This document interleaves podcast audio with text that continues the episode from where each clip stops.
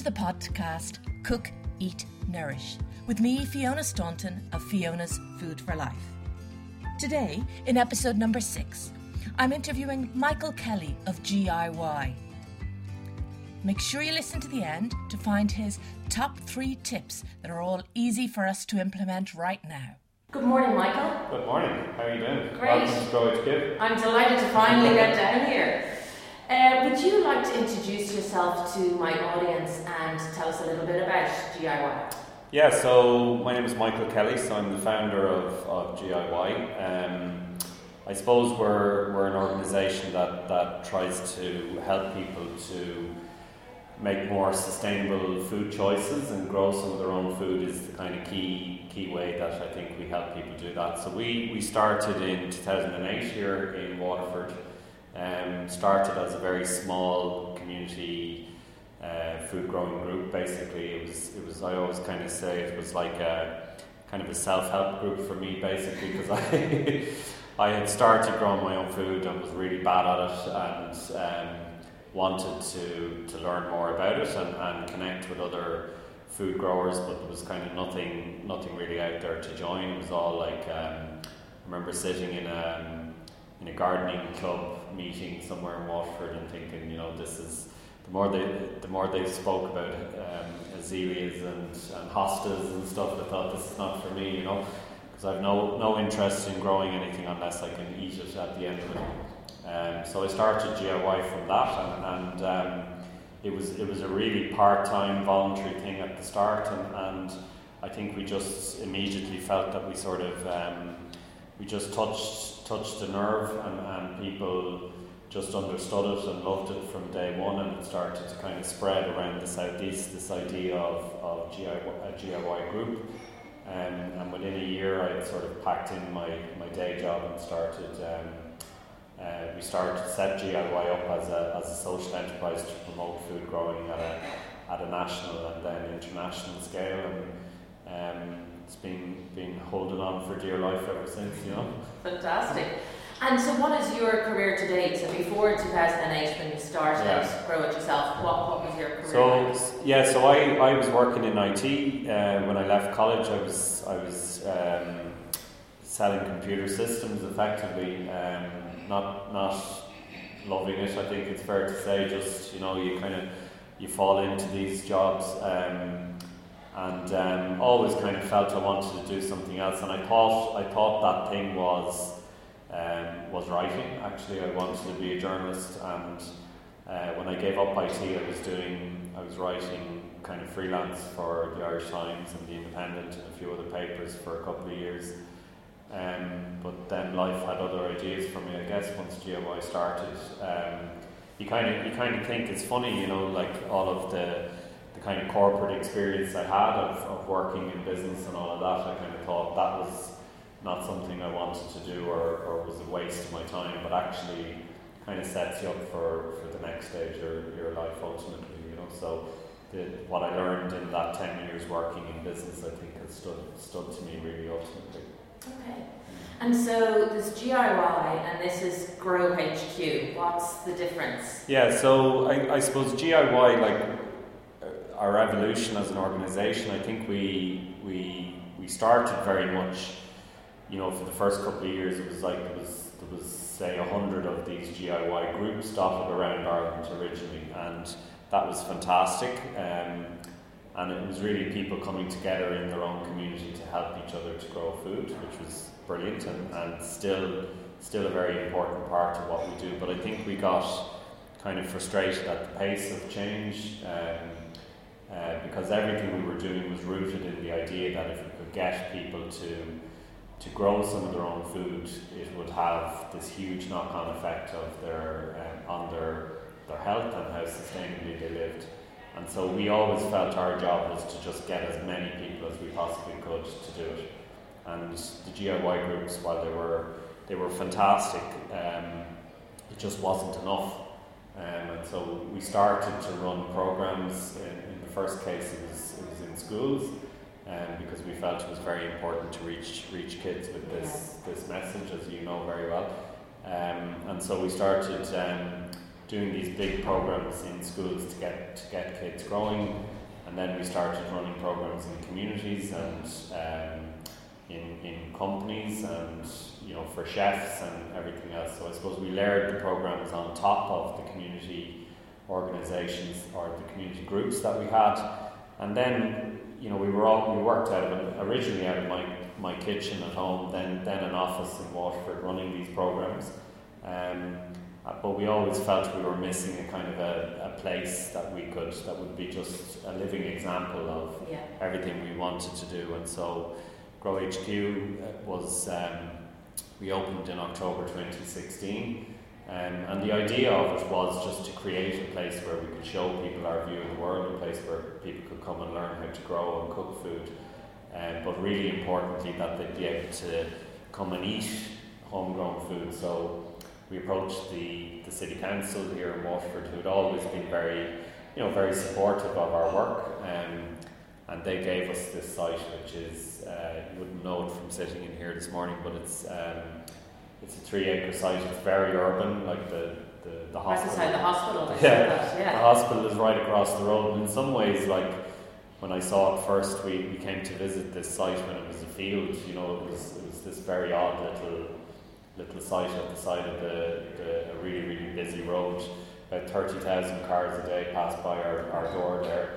And the first day I saw it, I was like, "This is terrible. It's really ugly, you know, apartment buildings and all of that." Um, and the more I thought about it, the more I thought this is exactly where we should do it because it's right in front of hundred people's noses. And you know, I think I think the risk is if we did it out in the countryside down a leafy lane somewhere, people would be like, "Oh, well, that's all, all very well for you guys, but." you know, 65% of Irish people live in urban in an urban setting, so Yeah. this is what makes it relevant to them. I think. Um, so we opened in October 2016, um, and and really the, the ethos of here is that everything we serve in the cafe, which is just across the hall there, is. Um, is grown on site more or less, and, and whatever we can't grow ourselves or rear ourselves, we, we buy locally and seasonally and I uh, see people call out on Twitter the other day for some locally grown, what was it, veg was it? Yeah, well, actually, we we've had um, a really bad year for salads. And particularly, partic- normally you'd have salads right through the winter, but because we had we had a very cold October, Mhm. um, so the growth just stopped in its tracks uh, very suddenly, and the the late salads that we we sowed didn't come on quickly enough. Okay. Um, so yeah, we were look, we're, we're actively looking for um, for salads, but in fact nobody has them.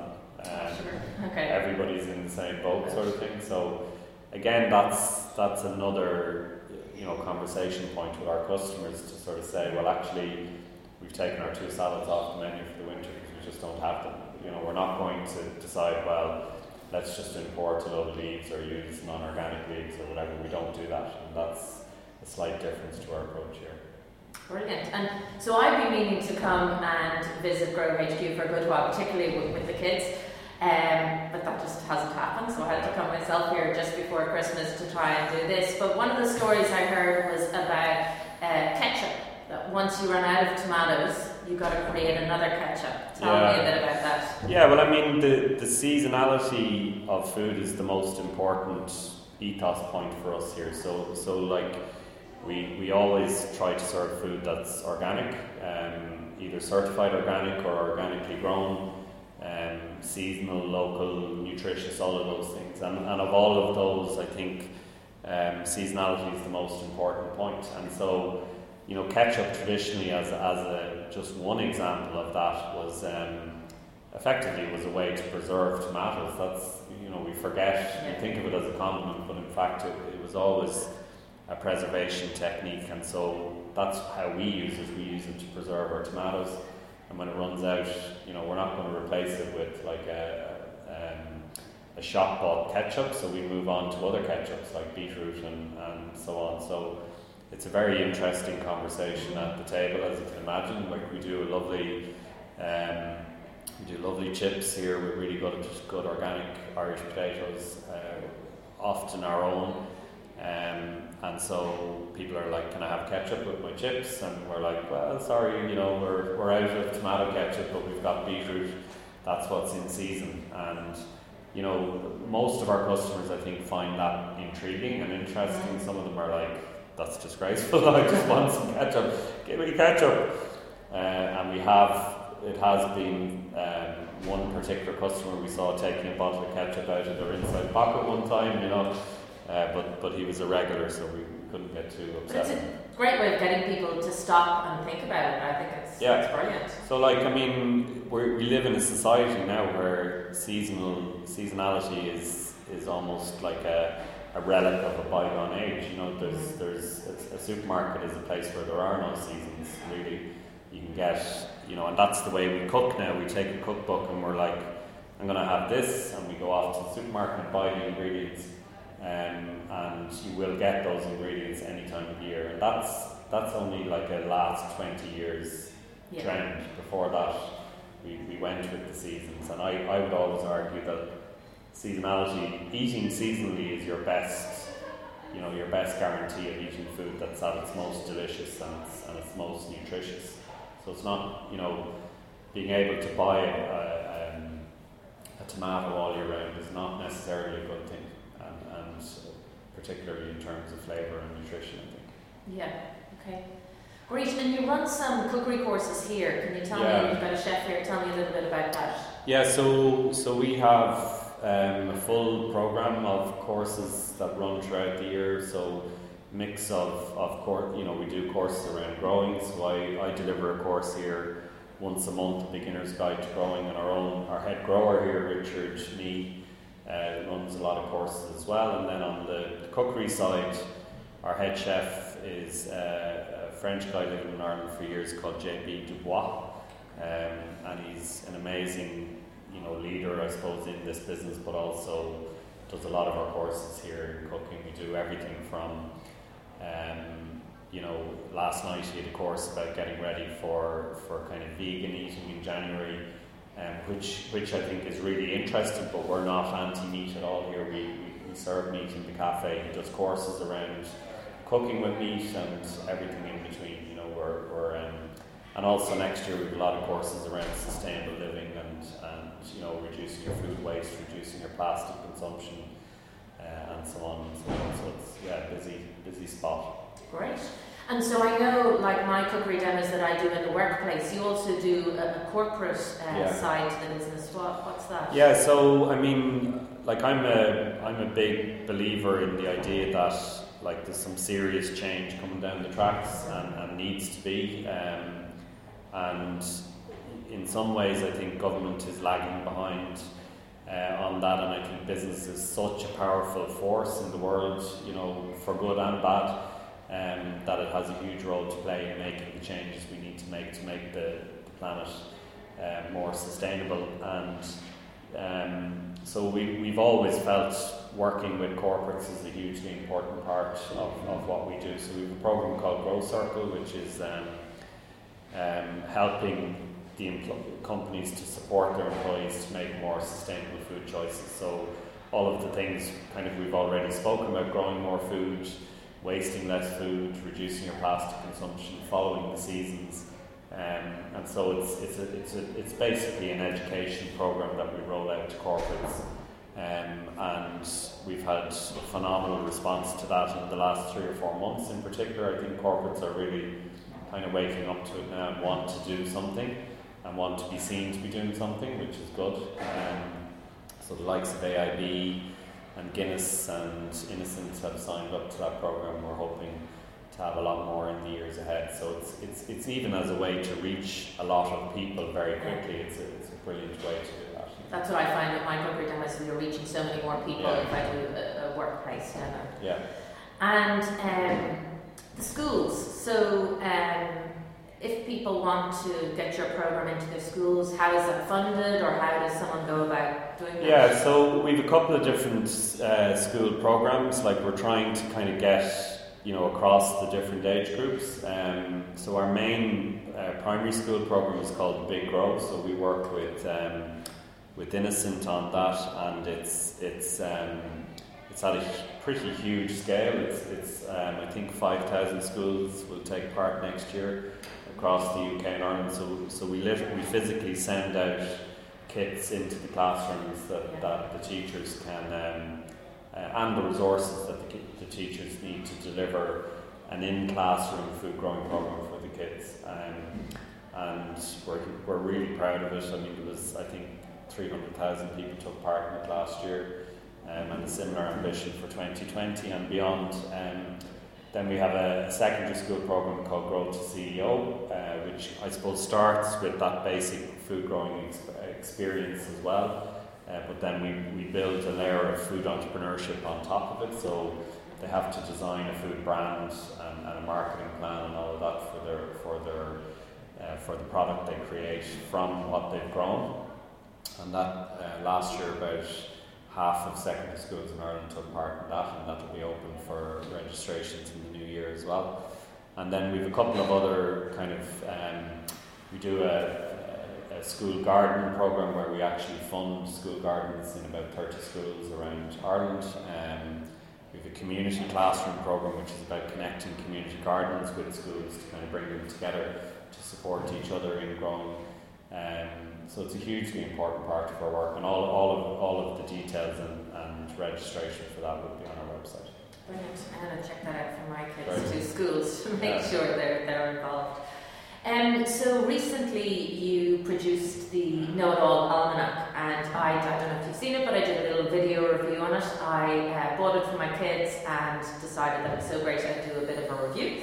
Uh, but do you want to tell me a little bit about the books you have here? Yeah, like so. I guess a huge part, like we're we're a social enterprise, um, which effectively means that we, we we generate our own income to fund our work. So we're not we don't we don't get government funding. We don't get donations from the public as such. We're not a charity, but we we are not for profit. So we basically use products.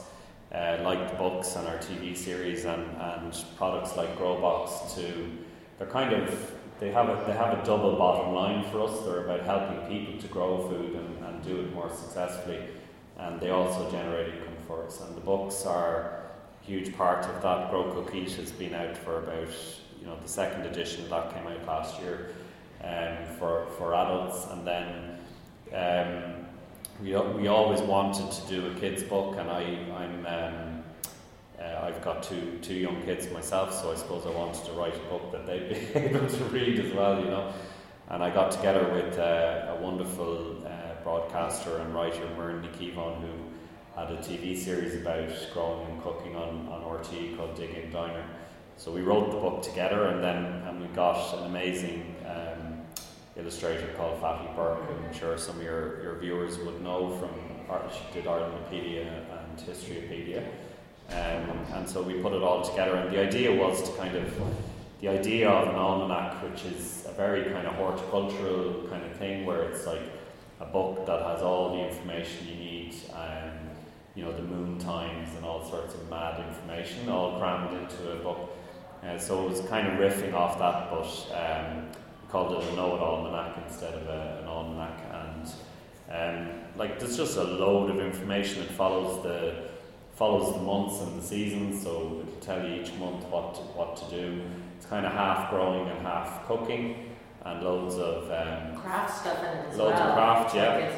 Yeah. And then loads of just really funny gags, and we wanted it to work for kind of, you know, the parents reading it for their kids or with their kids, would also get a good giggle out of it as well. Lots of farmyard manure jokes.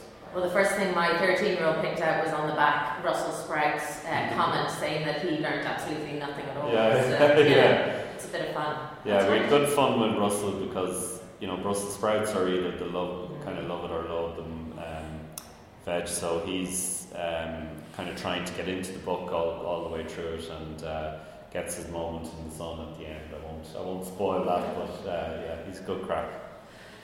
Great. So, Michael, in my interviews, I'm always asking for three tips from your experience that uh, can help improve the health of the nation. What three tips would you give?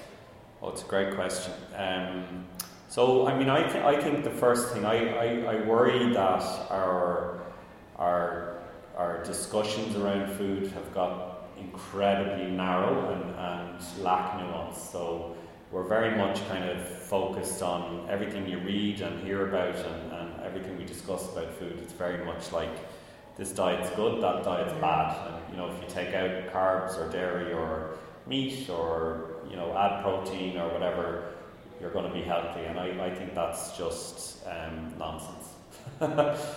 um, and I think anything you eat can be either healthy or not healthy. It can be either sustainable or not sustainable, even the same two things. Do you know what I mean? Yeah. So, so the first thing I think is is to think about seasonality in particular and the impact that eating seasonally has on your health. So, I, I would always give the example of of, um, of sweet corn, where when I grew up myself, my, my mother used to say that you should run from the vegetable patch into the kitchen to get it into into a pot of water because as soon as you pick it off the plant, it's deteriorating from a taste perspective and from a nutrition perspective. So, in the context of that, think about the the two sweet corn you see in, in a vacuum pack in a supermarket that's been imported from Kenya or you know and, and sitting in, in suspended in plastic for for whatever six months, you know. So anyway, like following the seasons and eating in season means, particularly when you combine it with local, means you're eating food that's at its most nutritious and its most delicious. And we, you know, if you follow the seasons in terms of what nature thinks that we need at different times of the year for our bodies, then you're plugging back into a real wisdom in, in terms of eating that we've completely lost. So, you know, the hydrating veg like tomatoes and cucumbers in the summer, you know, the, the earthy root crops at this time of the year, the, the spring greens in the spring to revitalise your system and so on. You know, that, that's a type of eating we've almost completely forgot about. So I think plug back into what's in season in your locality at any given time and you can't go too far wrong. So that'll be the first thing. I think the second thing then is, and again, it's never discussed, but we need to start thinking about how healthy was the soil that your food was grown in. You know, again, we just tend to think about I'm eating a carrot, must be good for me. But th- there can be a huge difference between carrot A, grown in healthy living soil, and carrot B, grown in, you know, unhealthy, monocropped, you know, uh, industrial produced, often even organically, you know, and that, that is controversial enough, but organic food doesn't necessarily mean healthy food all the time. It can, So it how can do be. we how do we find out about how do we know about Well, it's tricky. carrot and that? It's really tricky, um, and and it's, very very difficult to actually find out. I think technology will help in the years ahead because there's there's devices coming um, that will help you to compare to, to actually measure the nutrient density in food. But for now, it's really about trying to buy from producers and farmers who who care about the quality of the soil that they're growing in, and the same applies to the meat that are that, you know the soil that our meat is reared on. Yeah. So it's like it's really really tricky. Um, but I think again that's why growing your own food when you're when you're so focused on the nutrition in your soil and putting compost on the soil in the winter and so on and having soil that's bursting with life. That's why GIYers always say to us, Jesus, I grew this food myself and it tastes completely different to anything I've ever tasted before. You know, like a proper carroty carrot Yeah. because it's and the reason it tastes like a carroty carrot is because of the soil it's grown. So that's the second one, and it's look, I, I, I get it's not as simple. It's not as simple as like take carbs out of your diet and you'll be healthy. It's it's it's all about nuance. Um, and then the third thing, and it's the most. It's been our it's been our sort of leading insight, and um, that's that's sort of driven everything we do in GIY is is to grow some of your own food, and, and it's not doesn't have to be 100% of, of your own food, even if it's only 1%, it, it makes you a more knowledgeable, more, um, as we call it, food, food empathy, so food empathetic consumer because you, you know more about your food because you've grown some of it yourself. Um, and it changes the other 99% of the food that you buy as a result. So growing your own food is one of the most powerful ways of really getting knowledge, and knowledge is king when it comes to food choices we make. Great tips. I know I certainly have to work on the third one. Yeah. I grow, um, I'm not great in the garden. I do uh, rosemary, bay leaf, uh, thyme, and mint. I'll, I'll have those, That's great. but that's it. Yeah, but you know, like again, the, the, the horticultural world, which I suppose I'm part of, like has done a very bad job actually of convincing people, and it's a very snooty Latin names. You have to grow everything yourself, otherwise you're useless. You don't, you know, if you can't grow anything, you don't have green fingers and all this, and all of that is is complete nonsense. You just need to give it a try. Keep, you know, don't worry if things don't work. Often they don't, and, and like we're an example of that. We we've had a terrible year with salads. Like it happens from year to year, uh, but as long as you just keep keep producing as much as you can, any little shift you can make towards a bit of a bit more self sufficiency is an amazing thing for your health and, and for your sustainability and and your happiness as well. I think. First of all, I definitely do go back to number one. I do the season, and I actually have a video up for each month of the year, what's in season in Ireland, and links to some recipes. So I definitely do. Right. One. Yeah. So what's next for GIY? Um, so I mean, we're we're busy at the moment re- uh, recording uh, the third series of our TV series Grow Cook Eat, which will be out in, in March of next year. Okay. Um, and we're hope we're hoping obviously to start filming series four next year as well. So we'll, we'll keep doing that. We've really exciting programs that we're starting to roll out for uh, for chefs. A program called Chefs Manifesto, which is trying to get chefs to bring more sustainability into their kitchens.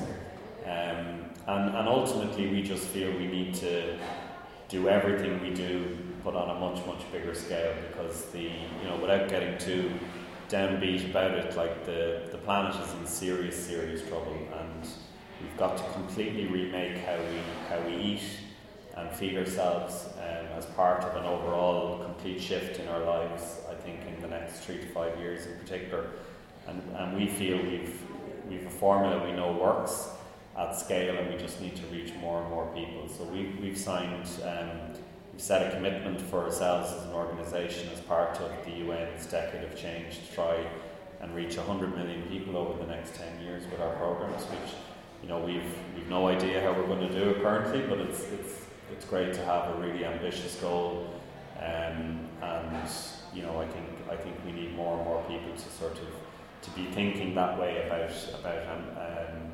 sustainability and climate emergency and really get stuck in and scale.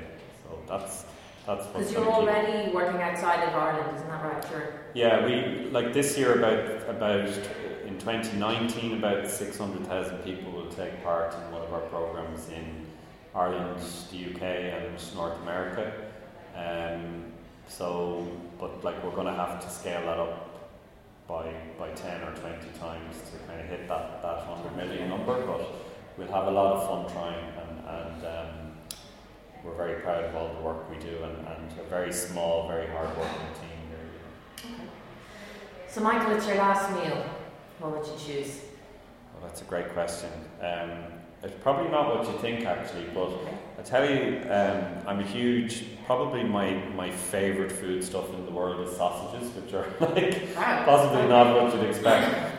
But I'm a, I'm a big fan of, of um, Jane Russell, who's um, produces an amazing, like to me, a sausage can either be a really unhealthy, awful thing, or it can be, uh, when it's done really well, it's pork, you know, like it's pork meat with very little additives and, and nothing added to it and can be very health, healthful, I think. Um, and Jane Russell, we serve our sausages in the cafe here every uh, every morning.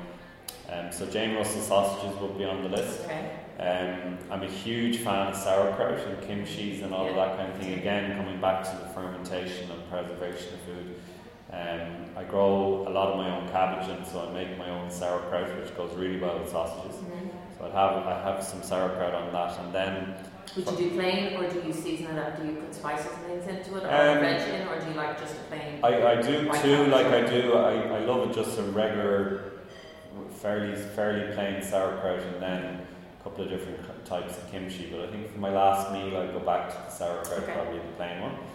Um, and then the bread it's served on is absolutely critical. So I would have said Waterford and Blaa a couple of years ago, but I've become a bit, which are still an amazing, an amazing product. But um, big fan of, of um, we have an amazing local baker here called Seagull Bakery out in.